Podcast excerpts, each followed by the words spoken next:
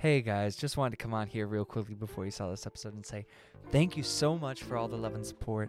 If you like this episode, share it, tell your family, tell your friends about it, and uh, let us know who you want to see on the show, what topics of type of people you want to see on the show, and uh, as always, we love you. Have a great day. The following is a conversation between me, Chad, Ethan, and my lovely dad, Thomas Dufresne. Wow, I can't believe this day has come, the day that I can actually do a podcast with my own dad. My dad is one of the most unique and amazing people that I know on this planet. He uh, he got a PhD uh, from the University of Cincinnati, my hometown, and uh, in uh, in computer engineering, uh, in where he specialized in 3D X-ray imagery and micro computed tomography. And then he uh, eventually got a job at P- uh, Procter and Gamble, where like uh, I don't know, if you know Tide or Bounty or any other toiletries, Crest or Old Spice or yeah, pretty much um, Downy. Downy's another one that they do. Yeah, uh, any toiletries, and uh, he works uh, as a principal scientist there now, and he is. Uh, I I am just so excited to like be able to share the same screen with him. I guess you could say because it's uh, on a Zoom call, but I am very excited for this, and uh, I can't I can't wait for you all to hear it. Hello, everyone. Welcome to the Humanistic Perspective, episode 13, right? Yeah. Yeah, episode 13. I can't believe it's been 13 episodes now. Uh, I have the pleasure to introduce uh, my lovely uh, father and dad, and absolutely incredible role model throughout my entire life, Thomas Dufresne. Here you are. Yes, thank you for joining us. everyone. Glad to be invited. So, uh, for for anyone that doesn't know, because I know a good amount about your life, Dad, I'd say, uh, tell us a little bit about yourself. What what you do, uh, how you got to where you are, um, all the all the challenges you've had to face, stuff like that. I mean, not all the challenges, but Yeah, Yeah. well, so like everybody else, I kind of, you know, you bumble around in life a little bit starting out. Um grew up in upstate New York and um didn't really like the cold weather very much. And always kind of viewed I would go back out to the West Coast at some point and, uh, you know, came out of a small town, went to a kind of a small uh, engineering college up north, which was even colder than, than, than where I was living. And uh, I got my uh, bachelor's degree in, in electrical engineering. I still didn't really know what I wanted to do at that point. Um, but, you know, just kind of immaturely, there was a, there was an opening in, in uh, uh, power engineering. Uh, so I worked at a power plant for a summer job. And I decided, well, maybe I'll just try that. And I, I went out to Los Angeles, uh, where my cousin lived with a friend of mine. How old you And, this uh, you know, I got a job at an engineering company called Bechtel Engineering in Los Angeles. And, uh, you know, it was kind of a crazy life out there. Um, went on to uh, then, uh, they, they had an opening at a nuclear power plant down in Georgia that they're actually constructing. Uh, so that's what Bechtel Engineering did is make power plants. So I went down there and, uh, and that was very interesting. Um, mhm. that's where I, I, I met my your mom. Yeah, Uh, and Yep. uh, and so and that got me kind of more focused on uh, you know I didn't really like power engineering because it's you know it's a very kind of old technology in a way. There wasn't a lot changing. Um, but I got an opportunity to work at the at the uh, nuclear power plants security. Um, the, the- you know they have to. It's like a it's like an army installation there, so they have a, a perimeter that has all electronics, and it was all kind of state of the art for the time of video surveillance and everything. And I thought that looked really interesting. And and actually, that job kind of ended, and and I went on to um, go to graduate school at University of Cincinnati, and uh, wanted to focus in imaging. So I always my my my PhD is in I guess electrical computer engineering, but my focus has always been uh, digital imaging. Um, the part my, my particular thesis was in image analysis, pattern recognition, a lot of stuff that's current now. I mean, I, I did it a different way back then, but it was kind of the same thing. Even then, we were all this stuff about neural networks deep learning. We were studying that at the time. That's been around for a long time, um, except we never had the uh, horsepower until just recently to actually realize it. But it actually came out of the 1960s, and And so we we studied that as well. And it's interesting that it, it came now just in recent years, all of a sudden that the, the studies that we did there are now being used. But anyway, I went on to Procter and Gamble um, in Cincinnati. They had an opening actually for somebody doing 3D imaging. They hadn't done any 3D imaging at that point, so I started there, and and uh, that was really great. I mean, I got an opportunity to um, uh, to to kind of pioneer 3D imaging at Procter and Gamble, and it started out with MRI. We did the first kind of 3D MRI scans at uh, Procter and Gamble, and then I went on to I was working in uh, pharmaceuticals, looking at osteoporotic bone, and they needed to look at that in 3D. It's like very your trabecular bone is very small, uh, it, and, and, the structure of it is what gives you the strength of your bone. So we got one of the first CT scanners ever in the world, and uh, and then it kind of took off from there, and and uh, we built a whole lab around it, and now pretty much for micro CT we look at all types of things, and and uh, I, I work kind of in the areas of of visualization of data, modeling, um, deep neural networks, and uh, and 3D tomography. So that's uh, and I've been doing that for like 29 years now. Wow. That's Amazing. that's quite impressive. I want to maybe ask and go back to um, when you were working at the nuclear plants and that. Why did you end up going to school originally for engineering, and then how did you transition into working at the nuclear plants? And maybe what was your specialty while working with those companies? So, um, yeah, so it was you know like everything else, it's a little. It was a little bit. You know, my early decisions probably were just based on short-term interests. Um, the the at the nuclear power plant, um, they didn't really have guys that really knew much about these security systems. We were really um, asking a third party vendor to do a lot of that work. So there became a lot of opportunity to try to understand how these systems work.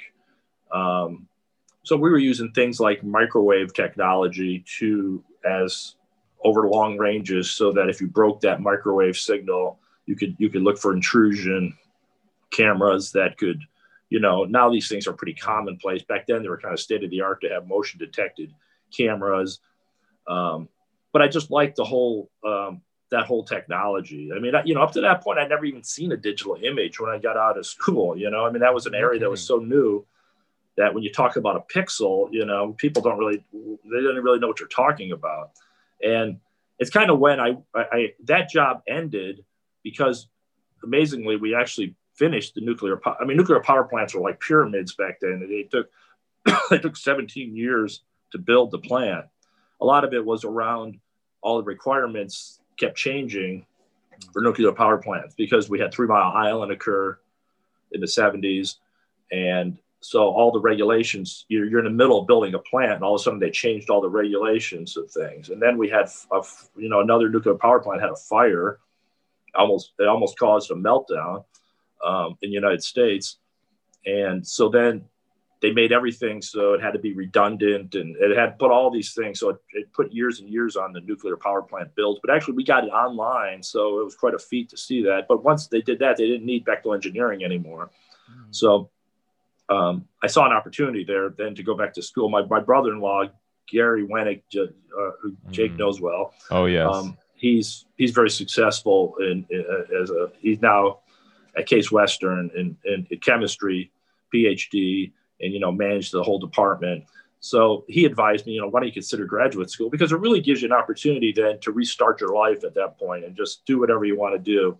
So I just picked a whole new field, and uh, and graduate school is a real interesting experience uh, because it's really it's it's so open ended. I mean, you know, people think it's you know they like you're ushered through a program but really you, you sit there and you, you just kind of come up with what's going to be your idea. You kind of come up with a thesis which a thesis means it has to be something that nobody's ever done before you know? So that's really challenging you know when you're young to say okay i got to come up with an idea nobody's ever done before. Seriously. And you know how google is. I mean try to find an idea that's original. You know everything you do is like 3 million people have already thought of that idea you know?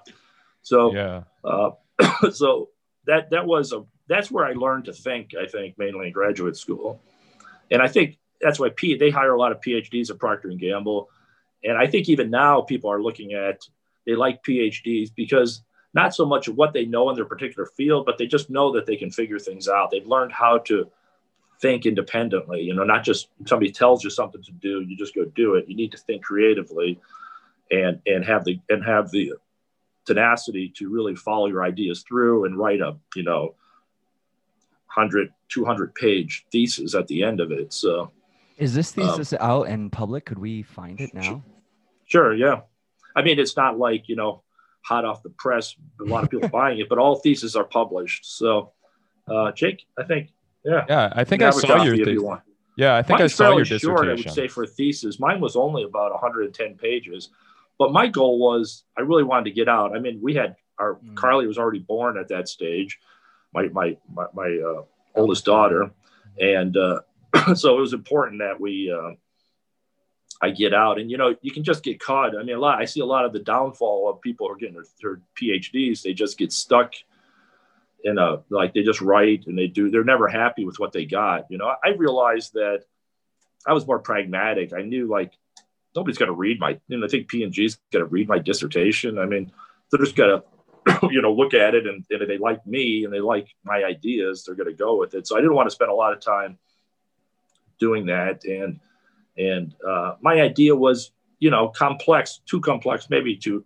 describe here, but fairly simple, simpler from a mathematical standpoint to, to put down. So, um, but it was very practical. It really worked well. Uh, my idea to kind of do was it was like to detect objects.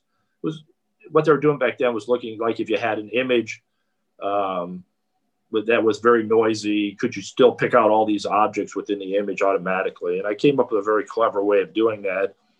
That was that a little work? bit like neural networks in the sense that it just did random matching between all these points and it looked for relationships that it could then determine based on a database of images. It could determine which of these images it was. And it all kind of worked out nice. And I got good results and it was enough to get me done. So, hmm. but it's, you know, life is, uh, usually very rarely planned. You know, that's why it's good. I always tell Jake, you know, just try a bunch of different things. You know, don't say. I mean, Jake early on was like, I only want to do this. I mean, that's kind of a little bit his philosophy. But now I think he's seeing that, uh, you know, life is about trying as many things as you can, and then Absolutely. nobody knows what you know. There's people I think that are have unbelievable skills that they'll never realize because they never tried it. You know what I mean? Everybody, I think, is an expert in something. Everybody has an incredible gift in something. It may be in multiple things, but it's just that they don't really have the courage or the interest to explore all those things. So, yeah, absolutely. You know, I had a question. When you were you know like you did your dissertation in like the early 90s which is when like the internet was just starting to get off of its feet what were like some of the predictions that like you and your colleagues or just in general in the tech world were making and which ones did did you see like fully be flushed out yeah that's that's interesting. I mean because you're right. I mean right at that time i, I went to school between 1988 and 1992 for graduate school. The first time i saw the internet my friend was my friend Prashant was talking to his family in India, you know, uh, you know, just like texting them, you know, on the computer. And I was like, how is that possible? You know, he's like, yeah, you can use this thing called the internet, you know, and, and, uh, but there, there wasn't anything, HTML hadn't been invented yet. So there was no interface. Uh, there was no search engine. Oh, there was search engines a little bit, you know.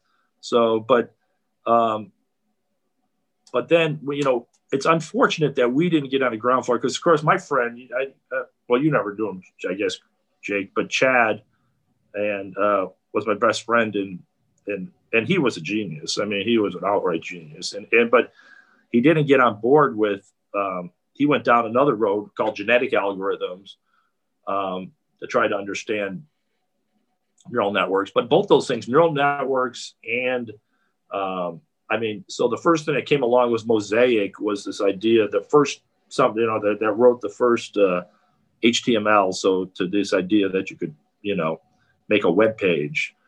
Um, and yeah, I, I, I immediately knew like, this is going to change everything, you know? I mean, as soon as I saw a web page, I was like, you know, this is this is going to fundamentally change everything we do. And yeah and it, and, and it sure did. I mean it's it's it's mind-boggling now to think of how things were then of what we can do. I mean that you can search all information in the world now and it's like telling you your answer while you're still typing you know i mean it's right. it's the, the the search engines it just to me the internet is is like one of the greatest uh, human endeavors that that it, it, shows too that I mean there was no nobody the, the kind of the magic behind the internet was that no one organized it you know no one there was no government of the government fortunately never got involved in the internet i mean they set up the internet originally under darpa for defense reasons the whole idea of having these multiple so you couldn't knock out one unit and and take out the whole United States. They had this distributed idea. But beyond that, I mean, I think of that, I usually use that as an example of, you know, you don't need, uh, you know, you don't need government, you don't need an overbody to, to control things necessarily to say, what are the laws of the internet? I mean, because people came up with their own laws. And I mean, the idea that you can buy, you can shop online, you can buy even from eBay and you don't get ripped off. You know, you're buying from somebody in another state, another country. And it's because they set all these levels of transparency that allow, if people do that, they, they, they, they, they, they, they don't have business anymore. And it, it all like self regulated. It was this whole, it was really like an organic process mm-hmm. that grew up from just hundreds of thousands of people contributing. And, you know, I think it's, it's like a lesson of, that you know that method that is where the source of greatness comes from it's not an individual mm. coming up with something it's just like apple was i think one of the greatest genius moves they made was that they developed the iphone without any apps for it you know they decided mm-hmm. that it's much better to pay people well to develop apps for us and give them you know whatever they give them 50 75% of the revenue from the app and instead of harnessing a group of small group of engineers to come up with all your apps, it's kind of like what Windows, what Microsoft did. I mean, they just said, let everybody else in the world figure it out. And, you know, that's, that's, that was another kind of amazing thing to me that that, that is what you need to harness. If you want to be successful, it's almost like if you can find ways for other people to contribute to your base idea mm. and, and you kind of reward them for their contributions, but it's very hard for one person to come up with all the ideas themselves. I mean, yeah, you know, maybe there's some exceptions to that, but no, I think yeah. that's entirely true when you when you say that. I wanted to ask. You talk about um, the internet created so much flexibility, and that at P&G, are you in a position where you're hiring the teams you're working with? And are you finding that you guys only hire people who have been in the higher education space? Or are you guys transitioning and finding, hey, there's computer geniuses out there or engineering geniuses that didn't go the traditional schooling route?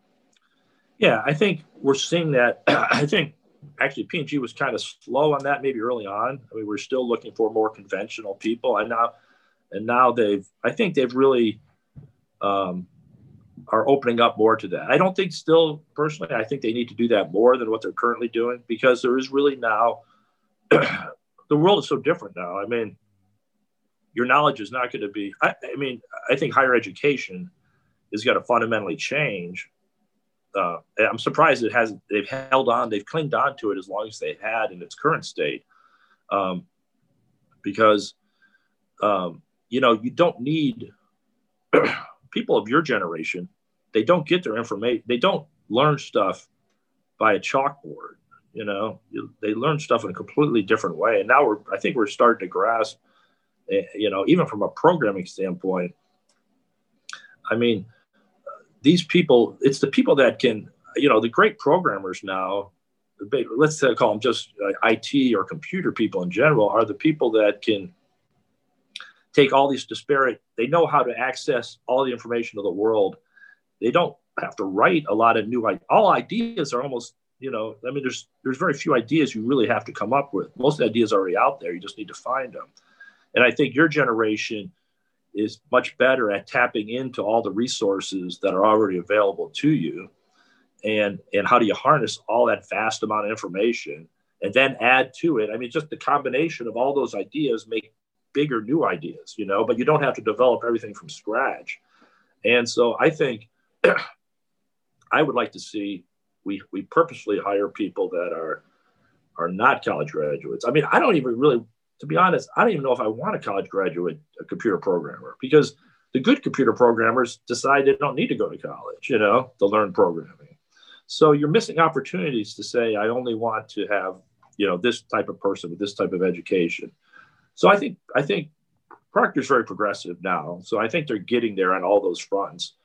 And um, it's just it takes time to change all the systems that are in place currently of how you re- how you recruit, you know, what you look for. But I mean, the last, you know, I just the last guy I hired, he's working in my lab, Alex. I think Jake, you met him at our, our party. Oh, yeah, yeah, yeah, um, I did. So he's just high school grad. I got two people in my lab that are doing high level work that are both just high school graduates. One wow. is uh, 45. I mean, and but they're just um, the, the older one. I mean, Alex is kind of new, so I, I can't speak to that. But the, the other guy, Mark, is just he's one of the smartest guys I ever met. And you know, he just came out of the tool shop, but he just he can just learn anything you want to give him. So I, I, I always put more credit to that than somebody who's book smart, you know, because it's it's skills that I don't even, you know, I guess I look for. I think that's like uh, uh, skills that I, I would I wish I even possessed more, you know, that that to look at something that you've never seen before and you can just figure out how it works very quickly. So so in the end, I think everybody's going to get there. I, I personally think what they have to do. This is my idea: is that I think what you got to do if you want to really make this thing work and get away from schools.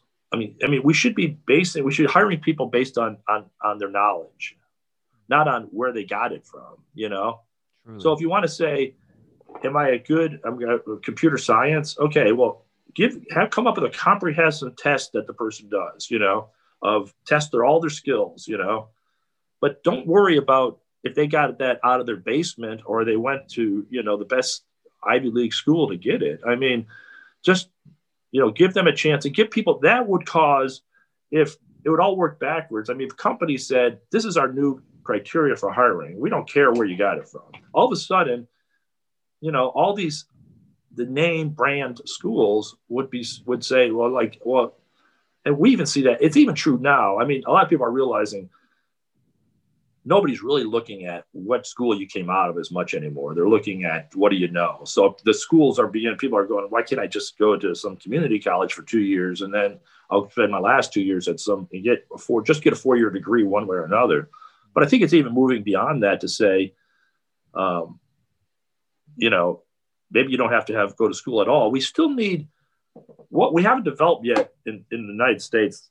I don't know if I should just be rambling on, but um, no, please. No, no, no. We love this. we love, we love this. Um, I, I really think what we need in the United States is we don't really have a system in place. Like suppose you want, suppose you want to be an electrical engineer, mm-hmm. and and uh, even that has different meaning these days. But suppose you want to be, uh, you know, really like study, you know, RF and those part, you know, difficult things. You're not. It's difficult to pick those up just reading. You know, mm-hmm. I mean I would like to see uh, like a just like just like we've distributed everything else. We have it like like there's a way that you can read stuff online. You can tap in to ask people questions like you would advisors in school. Like take a whole school and spread it out into small units. So if I need to, I can go down the down to some part of Cincinnati and I can if I need to do a real practical lab thing for certain, you know, I can get all my skills that I need. Uh, but it's not just one giant campus university. It's it's just wherever I need those like little things I think would spring up and there'd be this growth of like all we do is we're like a, a company that that gives hands-on practical training for different labs. You know, we're just a big yeah. lab and you come in there if you want to understand biology and all that stuff, you know, because that's you know like you, you can't do that stuff just out of your house. But at the same time, I don't like this idea of you got to go to school at college and you got to take all the humanities and you got to take all this stuff And, and what's causing it is, I mean, of course, we're going to have a crash probably in student loans right now because you're paying, people are paying, you know, way too much money for skills that are not of any use to anybody. Mm-hmm. And, and at, at some point, we could afford that. I mean, it's nice to have well-rounded citizens and say we're going to have you know people that, that understand history and humanities and and um, but not with not when you come out with a two hundred thousand dollar bill. You know, you can't. It, it's just people are, are we got to do something different there. And I think the answer is people just need the skills that they need to to do to do it to get started in the job. You know, it's more yeah. like what we should have done a long time ago. I mean, what bothers me is we don't.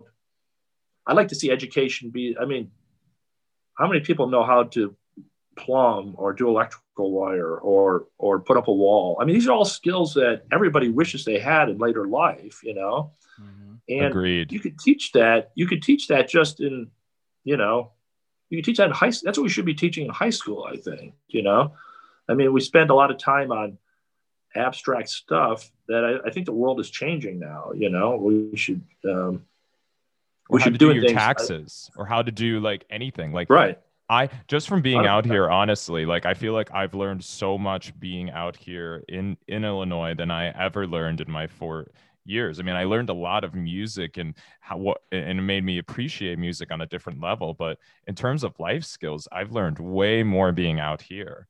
And, right. So yeah, I totally agree. I feel like that should definitely be more implemented into our schooling yeah, it should be schools should just be, you know, we should get away from schools and get more into or learn. I mean, it should be more about knowledge mm-hmm.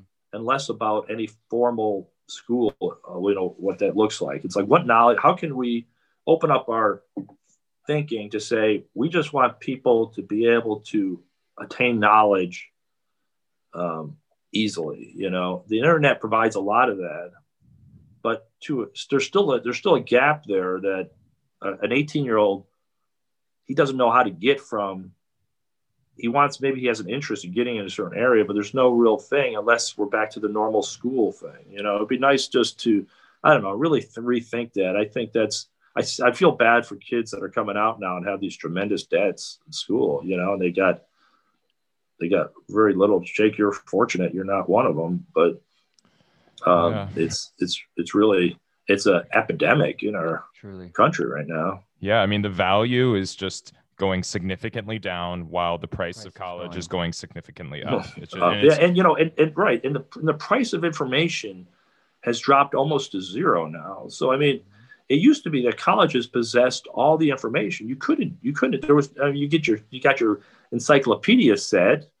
Uh, that was all you had for ways, and your dictionary is the only way you could could obtain information you know? Now all the information of the world is available. What are you gonna say? Well i was gonna say yeah i could just ask siri any question and then i know. Right. And you could you could do it online. Mit has all their courses online you can take for free. You can why do we need to have every we have why do we have to need 10,000 professors teaching us the same subject matter? You know why can't we just have the best professor teach it once and you know show those seminars. I mean you sit in lectures at engineering schools and it's no different than if you did it i mean it isn't like you interact and ask questions. I mean it's pretty much people just give lectures you know and then it's done by that local guy. And well, i mean we're not it's like the world has completely changed but universities are kind of the same as they always were you know? I mean i think we should just uh, you know we haven't realized this benefit that information is is all the information in the world is now for free, and yet education is higher than it's ever been. You know, yeah. so change is coming, and it's going to come rapidly when it does. These things don't happen. These these things, these transitions these days, I think, will be um, once it starts moving, it'll got to be like a, an avalanche of people just going over to like realizing colleges aren't.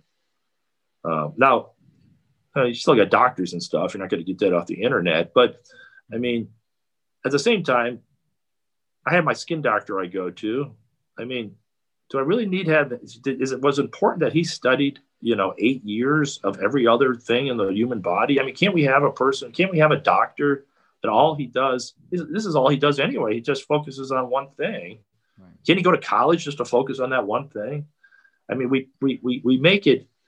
We blame the doctors like they're spending, you know, they cost a lot, but I mean, really, they're in the same boat as everybody else. I mean, they their their expenses. I mean, they're trying to recoup spending such a tremendous amount of money going to school for it. Why don't we find a way to make the whole process cheaper? You know, that's the thing. That's the thing with life is you can't just look at the end product. You know, you can't say medical costs are too high in the United States. We got to do something about it, which everybody agrees there's a real problem, right? Mm-hmm. But who you can't just go to the first step and say, okay, you got to charge us less, because that person is paying all. I mean, you know, everybody down the line from who builds the hospitals to who sells them their supplies to going to school. I mean, everything's expensive there. It's all it's all built in. If you just go to the last guy, you end up with this problem that they just say, okay, somehow, you know, it cost me $150 to go for a, a, a checkup. My insurance covers whatever $100 of that, and I pay my 50. Or, I mean, it just causes things that are gonna medical insurance then keeps going up and up. You know, it's not. It's it's somehow we got to change this these whole systems.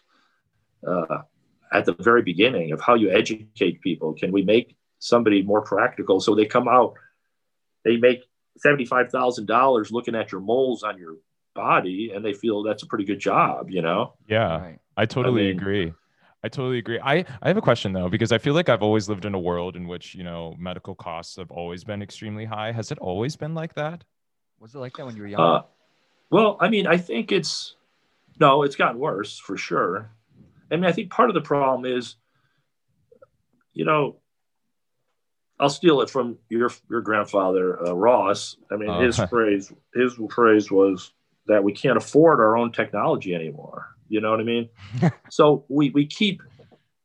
You know, it used to guy would just listen to your heart. He'd tap your knee. I mean, that was like your medical. You know, I mean, now you go to a get the you get CAT scans. You get the you know all these things are millions of dollars worth of equipment. You know, and then the old CAT scanner is not good anymore. We're going to get the new CAT scanner, which is twice as much and you keep building new things all the time. You know, we have drug companies coming out spending. Um, you know, I'm a little sympathetic to the drug companies because that's what I used to do. Is I worked for a pharmaceutical company, and people like pharmaceutical companies are just you know ripping people off, and but you know they don't appreciate that. I mean, for every like blockbuster drug you have, you have like a hundred failures, and those failures aren't like they failed while you were in the lab they failed after you spent $200 million on a clinical study, you know? So, I mean, the government also has to take some responsibility for saying, how can we help pharmaceutical companies reduce the cost of approved drugs? And one of the things is, um, I think we should move away from. So, when you do a clinical study, um, you uh, like we did one, let's take one for Procter and Gamble did for hip fracture. Um, so we wanted to show that our, our drug could reduce hip fracture. Um, so the first part of the study is called the safety study, and that's that's fairly short and fairly inexpensive. Just to see is this drug safe? If you take this drug, is anything bad going to happen to you? Uh, you can do that fairly easily. But if you're trying to show that a percentage of people aren't going to get a hip fracture, because people don't get a hip. I mean, you know, I mean, it isn't like everybody who, who's in the study is going to get a hip fracture anyway. So you have to put thousands of people in a study. You have to monitor them for three years, and you have to, you know, it's all, all going to be double-blinded, placebo-controlled study. And then at the end of that, you know, then you find out your results three years later, and you know, I almost think like we should do more where we, we just approve drugs for safety. Like this drug's safe. I have no idea if it works well. We think it works well. It should work well, but we don't, we're not sure that. We're going to let just people in the use it. And if it works well for you, now that comes with some risk, I guess, mm.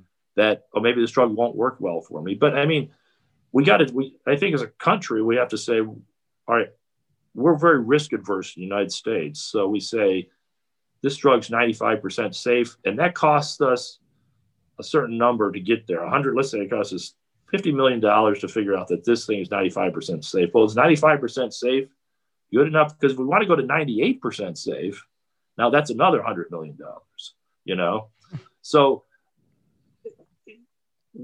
with it, if you want prices to be cheaper, then you got to ex- assume more risk for yourself. You know, we're, we're in a very uh, uh, litigious environment, right? So if you feel like something went bad, something happened bad to me, I'm suing this person now because they, they this this thing didn't do what they said it was going to do. But you under know, the PREP Act, they can't though, right? These pharmaceutical companies don't hold any liability if someone were to get bad side effects from it, right? You're just talking about the vaccine. Well, no, just in general about any drugs that come out. That's the reason why, like, whenever you do trials and stuff like that, you have to consent, like, no matter what happens. Um, oh, that's true of trials because they're saying a risk there, but that doesn't apply once they get out. If they have, of course, drug companies have lost, have been sued for hundreds of millions of dollars. That applies only during the trial. Only you during the trial, okay. Because because you're saying you're saying we know it's we haven't we haven't verified its safety yet. That's why we're doing a trial. But after it's up, then it's kind of sky's the limit of what you can sue people for. Um, and I'm not saying you should get rid of all of that, but I mean, those are all, you know, we, you know, doctors pay, you know, lots of money for malpractice every year, you know, I mean, $50,000, $75,000, you know, I mean, somebody has to pay that. I mean, the doctor's not just eating that cost. That's why they're charging you more.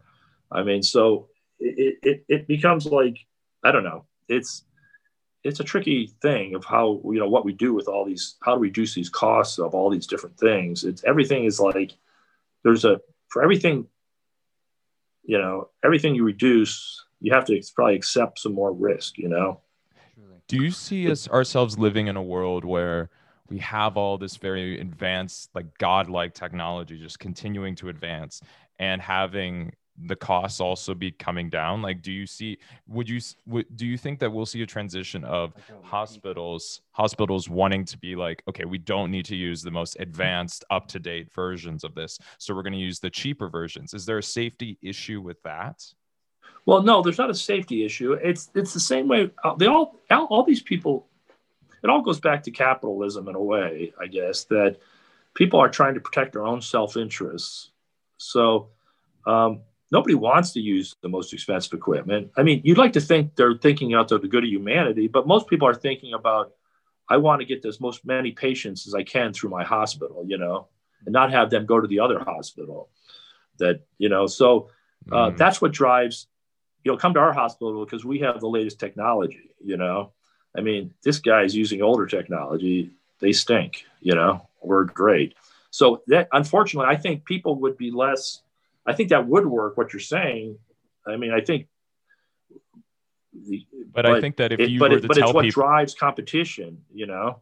Yeah, but like what I'm saying though is is like yes, this person might have better technology, but if I'm offering the same results and the same like procedures but for cheaper, but it's not the most up to date, do you think that would be more enticing for people nowadays? Like it, it, yeah, I think that's a great idea that that it could be that way, but again, it goes back to litigation. So uh, you know, there's a, a CYA, uh, you know, thing with people that I mean, the hospitals need to cover protect themselves. You know, so if they're using a cheaper technology and you die because they didn't use the latest thing, then they're going to have liability for that. So you have to protect somehow part of that. Then, if we're going to go that route and say, you know, we don't need all these latest technologies, and we don't need to run hundred tests on people every time and spend all this money. But with that comes the risk that you're going to miss something if you don't run 100 tests.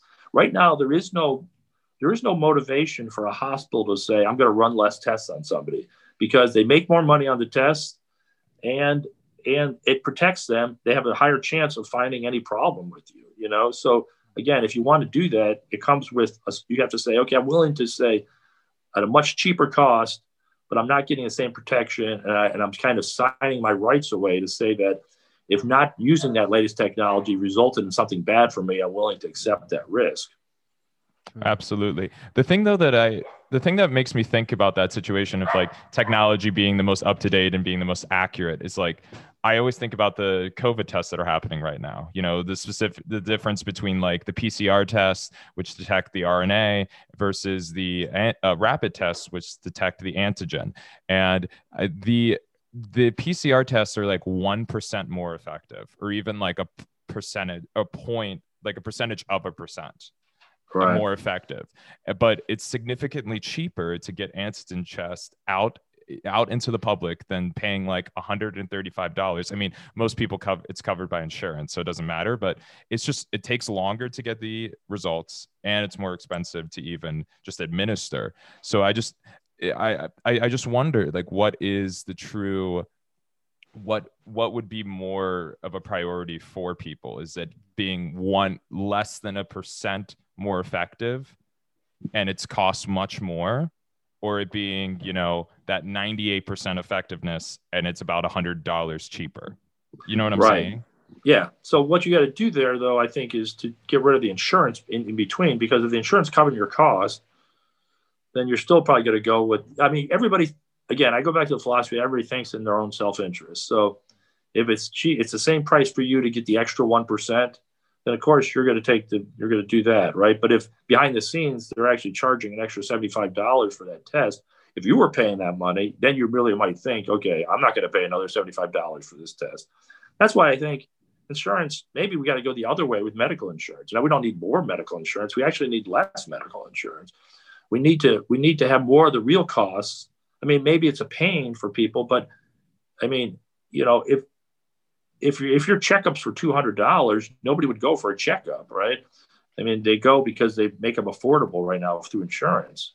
But somehow we got to go through that pain point that doctors need to reduce. You know, I mean, doctors only charge that money because because they're getting they're getting money from insurance. You know, as soon as you take that, it's like all all incentives kind of work that way. We say, okay, we're gonna we want we want to have um, uh, uh, you know fuel efficient cars, or we want to have um, uh, you know these hybrid or electric cars, and so we're, we're going to give those companies, if you buy an electric car, we're going to give you eight thousand dollars off your car. You know, these are things that the government ran, right?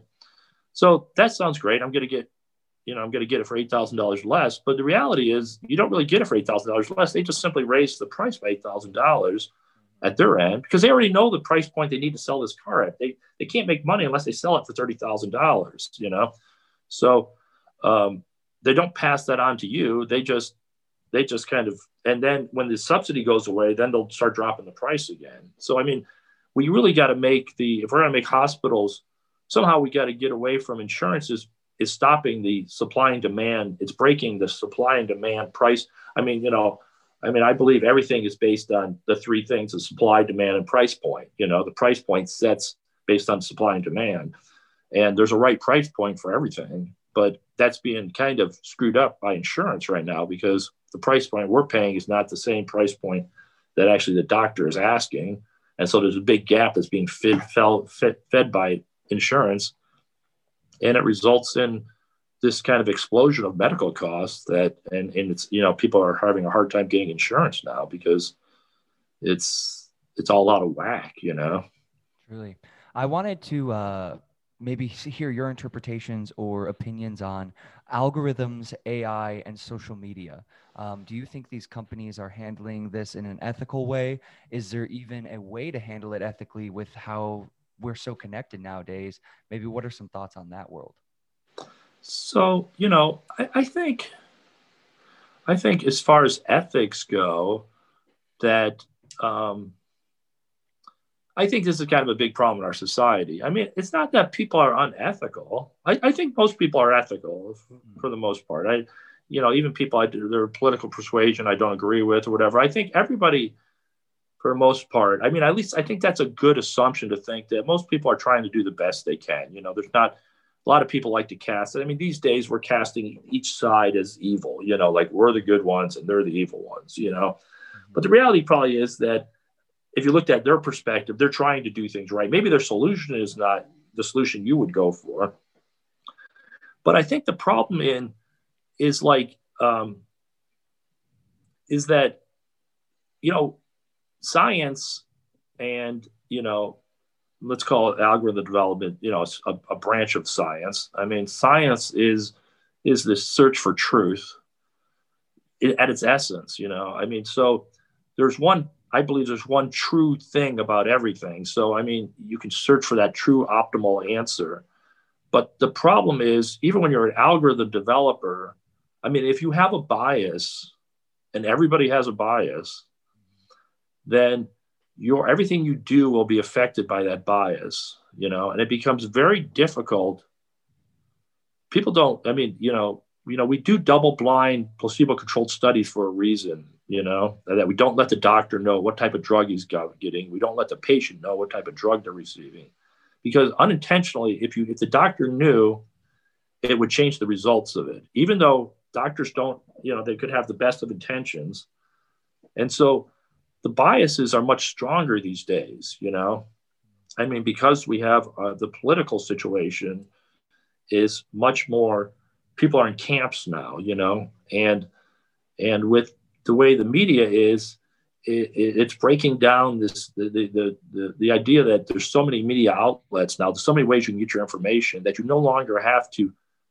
People, again, serving their own self interest. The media companies don't have to um, provide just something that uh, makes sense for everybody. They can just feed directly to the people that are listening to them, you know. And so you get this very biased thing. I think that's what I worry about with from an ethical standpoint is that people think they're doing good. They think they're being fair, but they don't realize that it's impossible for a human being that has a strong bias to you know to just if unless you put systems in place to protect against the, that effect then uh, you know i think these algorithms will bias toward the person's liking you know? And so i do think you're going to end up with a lot of bias in these in these ai algorithms because you know ai is just pattern recognition. It's just looking for trends. It's trying to figure out complex you know patterns in life be it images or how people are going to respond um, but inadvertently just how you train that that algorithm can have a major effect on its outcome especially for these social media you know things are looking for dangerous i mean suppose you have bots that are trying to find uh, you know we're going to block dangerous stuff i mean dangerous is not a, a scientific word, you know? So it's it's really what do you consider to be dangerous? You have these assumptions, you know. So we have these complex models that are beautiful, but we got the underlying assumptions maybe flawed, you know, and that and that and that and it's way too complicated. And they start saying, well, you know, we didn't do it. The algorithm just came up with this, you know. But it, it always is. There's always assumptions in, in everything in all these models that you do uh, you know, and so I think it's, I think I'm worried. I'm worried that it's. I'd rather just people say I'm being biased on this thing, you know, being honest and saying, "Oh, I'm not biased. I have a model here that's predicting these things, you know, and it's and it's out of my control, you know, because I don't know. It's just it's just it goes against human nature. I mean, you look at every model, any model. I mean, I mean, you know, I don't know. I mean, going way back. I mean, you know, they thought the universe was expanding at a certain rate, and now, like 10 years ago, they decided they were completely off with the rate of. I mean, those people in the early day, I mean, whoever made that, I mean, they just their model was probably right, but they just made some assumptions about something that turned out to be wrong. You know, and I think I'm not a big uh, models. I think are are are, are kind of over overused in a way. I mean, or their confidence in them is is is artificial. I, I think I think we will see a lot of bad things come out of it as less and less people really understand what deep learning is really doing, and it gets more complicated. That it would be hard to know where the biases are in. And again, I, I'm not. It's nothing nefarious that these people are trying to change the world. It's just that it, the outcomes match their own view of the world and so they look like they're working accurately but then if you're on the other side of it you look like this thing is biasing against me. So i guess maybe that's always been a problem. It's just going to be masked more than it used to be. You know it used to be an editor just saying you know making a decision and you can say well that editor is now it's going to be a, a series of computer algorithms.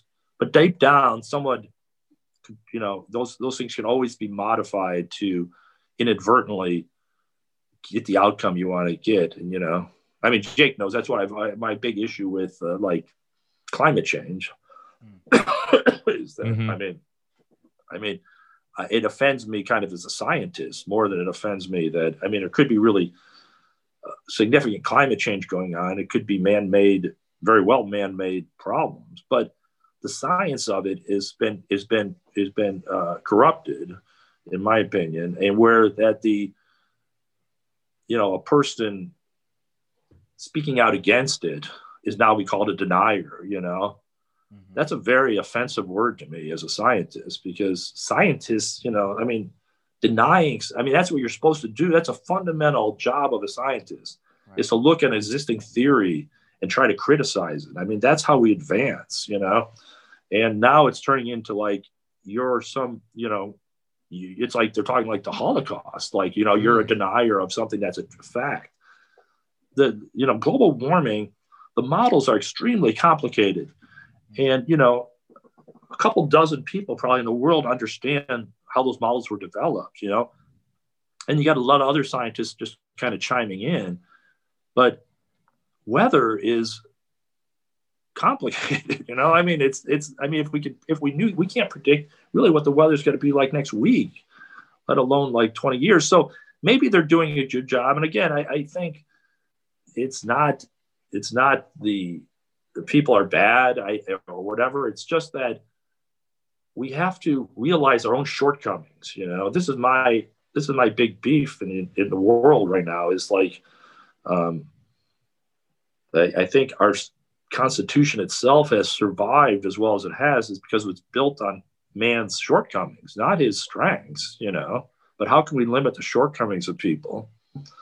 And I think that idea always has to be applied in everything you do in science and everything. Is like, you know, people will always bias stuff. It's our nature to bias stuff. I mean, you can't really, you know, I don't think people should take that as a, people take that as a criticism, like uh, that you're saying I'm cheating. I'm, no, I'm not saying you're cheating. I'm just saying that you're a person that's that it's impossible for you to to not be influenced, you know, your own your own thinking of the world to not influence how you do things unless you put really stringent things in place and bad checks and balances to say, okay, I want to balance this off against the guy that, you know, uh, you know, I mean, I would love to see news agencies go to like 50% of the people are one and 50% of the people are the other camp, you know, mm-hmm. and they have to come up with a story that is both people think this is this is good, you know, like omnibudsman, I guess they would call them back in the day, of you know that they'd look at these things. And the same way with science, is like, I mean,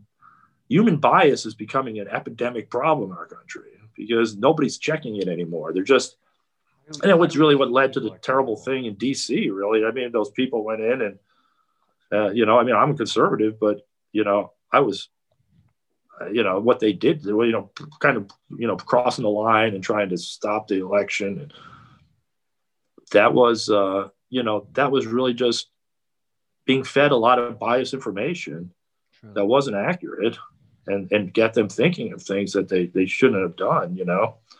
Um, and that made me kind of sad because i mean i'm conservative. So i mean i thought you know uh, how would you say is the best way of keeping even or just having regulations or accountability? I think a lot of these big things like you're saying they come up with you know good initiatives or good intention from the start and then there is that bias part but how do we have accountability even on the bottom lines? Because like even particularly in my industry i see with all the insurance companies the people on the bottom line are not being account there's no accountability to make sure they're doing the right thing. So what do you think the best implement like things you can put forward in companies and organizations than even the government and media that's a lot of different industries. What do you think the best way is keeping people more accountable or what's maybe one large thing we could do to even start oh the best thing which is all your generation has moved to quite a bit is the idea of transparency. So we're seeing this already in in like well p&g sees it with um, you know, what's in your product? You know, we want to know, we don't really trust you anymore that what's in your product safe. We want to know what's in it. We'll do our own research and figure out if that's safe. All your job is to tell us exactly what's in your product, you know? And that's really completely changed things, even for the consumer goods area, you know? Um, I mean, it's not all good for us. Of course, we have to like get rid of a lot of stuff, get new stuff. And, you know, a lot of their concerns are, are maybe on, you know, I mean, they don't really understand what parts per billion or trillion mean in something. But I mean, but still, I think it's an overall good thing that it gives the consumer the ability to to transparency gives the consumer the ability to. I mean, eh, eh, insurance companies are notorious for lack of transparency, right? I mean, you have no idea what's going on. You don't even know. I mean, most people don't even know like what my bill was originally from the hospital. They just right. see their part that they pay. You know, they don't know. And inside the insurance company, who knows what's going on? And nobody demands anything of the insurance company because you don't see the you don't see the insurance company really like. I mean, you're more concerned with what's in your drink, you know, than than like than the insurance company. So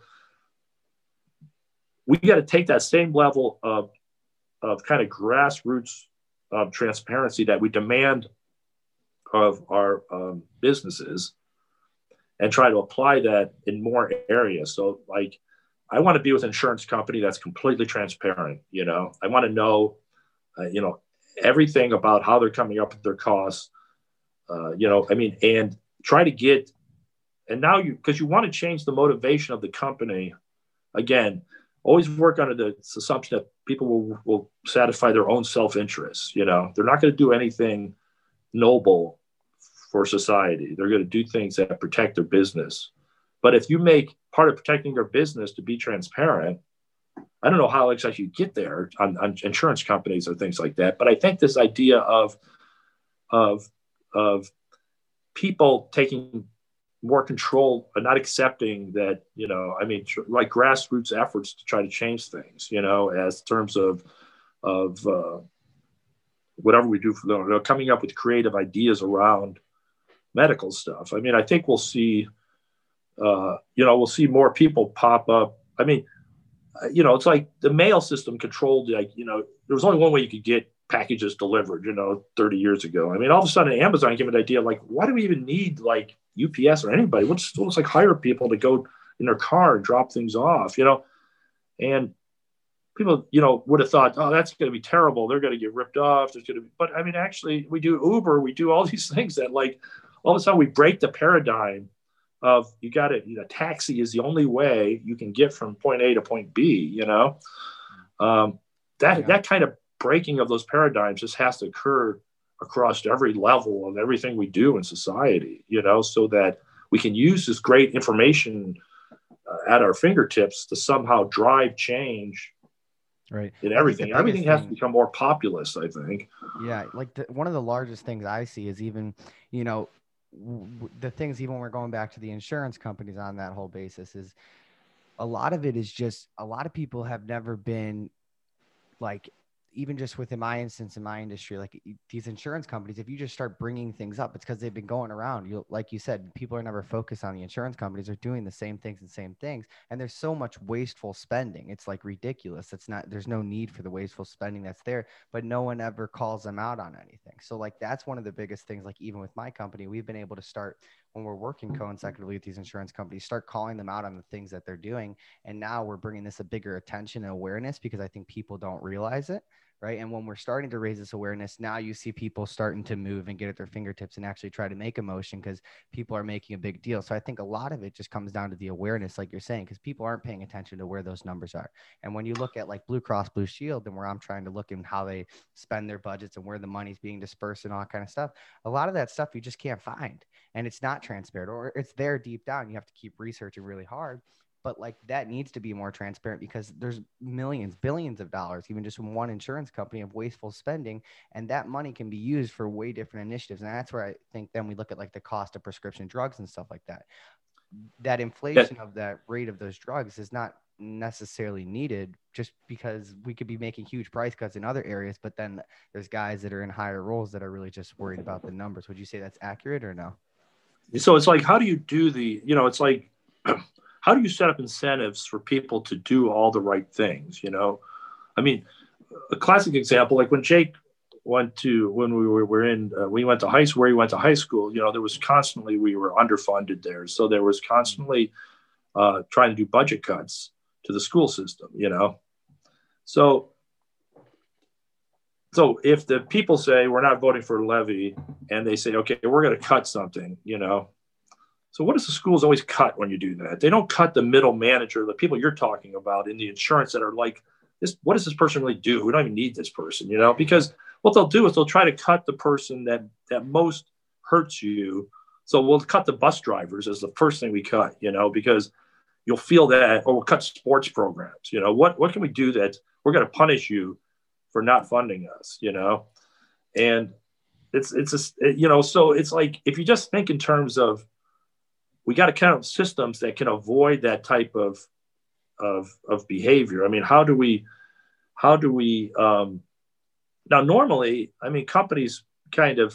I mean, Procter Gamble is pretty efficient company uh, because there's no value in us having any deadwood within our company. I mean, they're, they're, we want to get rid of them. They're just wasting our own money, you know. But but in other organizations, you have where you're just billing hours to other people, you know. I mean, and so as long as that person's getting, you know, somehow those hours are getting billed, then you know we don't really want to change it. And as long as we get a budget, you know, budgets are like this is where the government has big issues because it's like, you know, they get a budget for a certain project. And the last thing they want to do, if somebody gives them a billion dollars, is to say, hey, you know what? We cut all these things. We only spend up 700 million of your billion dollars. Because you know what happens next year is they only give them 700 million to do the job. So they didn't get any incentive for doing all those cost savings. They never realized it. So their goal is to say, make sure the number one thing we got to do this year is spend that billion dollars, you know, and, and, it, and it destroys. It's not again, it's not like the government's evil. It's just that the incentive programs for them, they're not being incentivized to to reduce the cost because what they how they get rewarded for that is they cut their budget the next year. And a lot this is a lot of structures of a lot of companies is that they're trying to protect. They got allotted a certain amount of money and, and they want to spend that money and they don't want to show that we don't need all that money so they have a lot of middle manager people that aren't really doing anything but and the cost is never really because i don't know i don't, I don't really know what the answer there is but it's it, it's got to be everything in life is just based on incentivizing self-interest so they best serve society you know what i mean we got to structure things in a way that most of the time it does. I mean, for a lot of stuff, you see electronics, all this other parts of consumer life. It's all you're getting. You know what you guys have at your disposal, and this iPad, you know, iPad I'm looking at right now. I mean, these are technologies that are amazing for very low cost. You know, but it's because you know they're. I mean, if they don't do it, the next person's. Everybody's trying to compete against each other at price points, so you keep driving the price down.